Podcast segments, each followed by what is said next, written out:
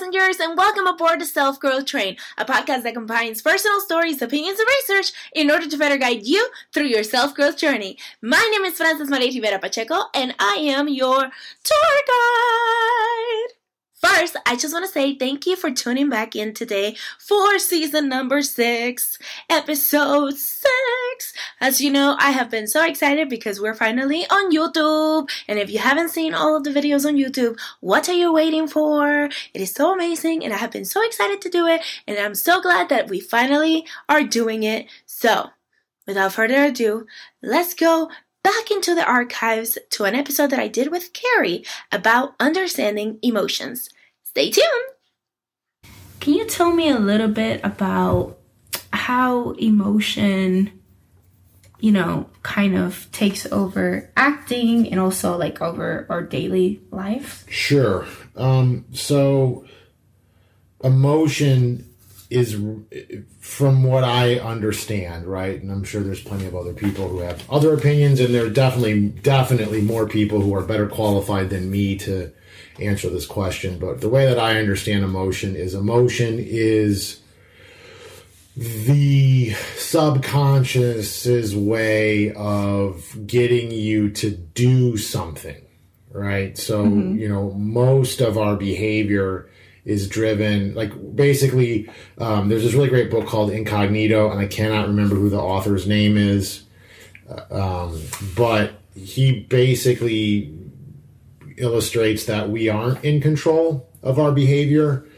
Our subconscious kind of tells us what to do and then we do it. Um, and we when i say subconscious i don't mean of, of like a singular entity. There's several different systems within an individual's brain like you know one of them's like eat, one of them is stay safe, one of them is mate, etc., etc. And so that's where you'll find yourself in a situation where it's like I'm hungry, but I'm also tired, so I'm not going to do anything. You're not a singular uh, sort of like uh, it's not one person, it's not one system. It's a bunch of different systems all trying to fight for what they want, and your your conscious mind, the part that is you, the part that you think, you know, and, and calculate and plan and scheme and all that stuff, the part of you that thinks is you is not really the part of you that's in control. That part of your brain just has kind of veto power.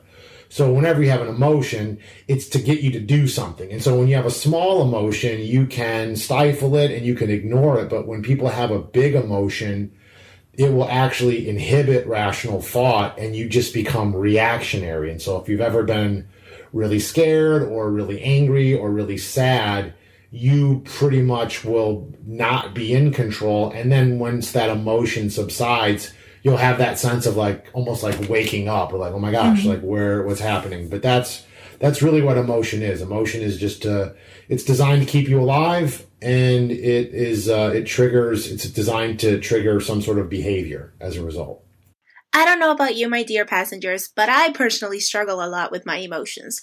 Yeah, sometimes I just say I'm being dramatic or that I am being too sentimental, but the reality is that most of these times I just ignore my emotions and like what is going on in my brain, and that's not necessarily the best thing to do.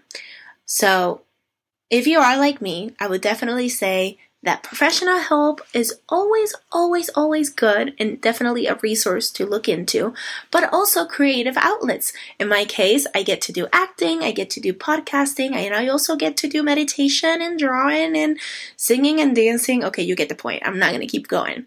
But if you ever need to talk to someone and you don't know who to reach out to, just know that I'm always here.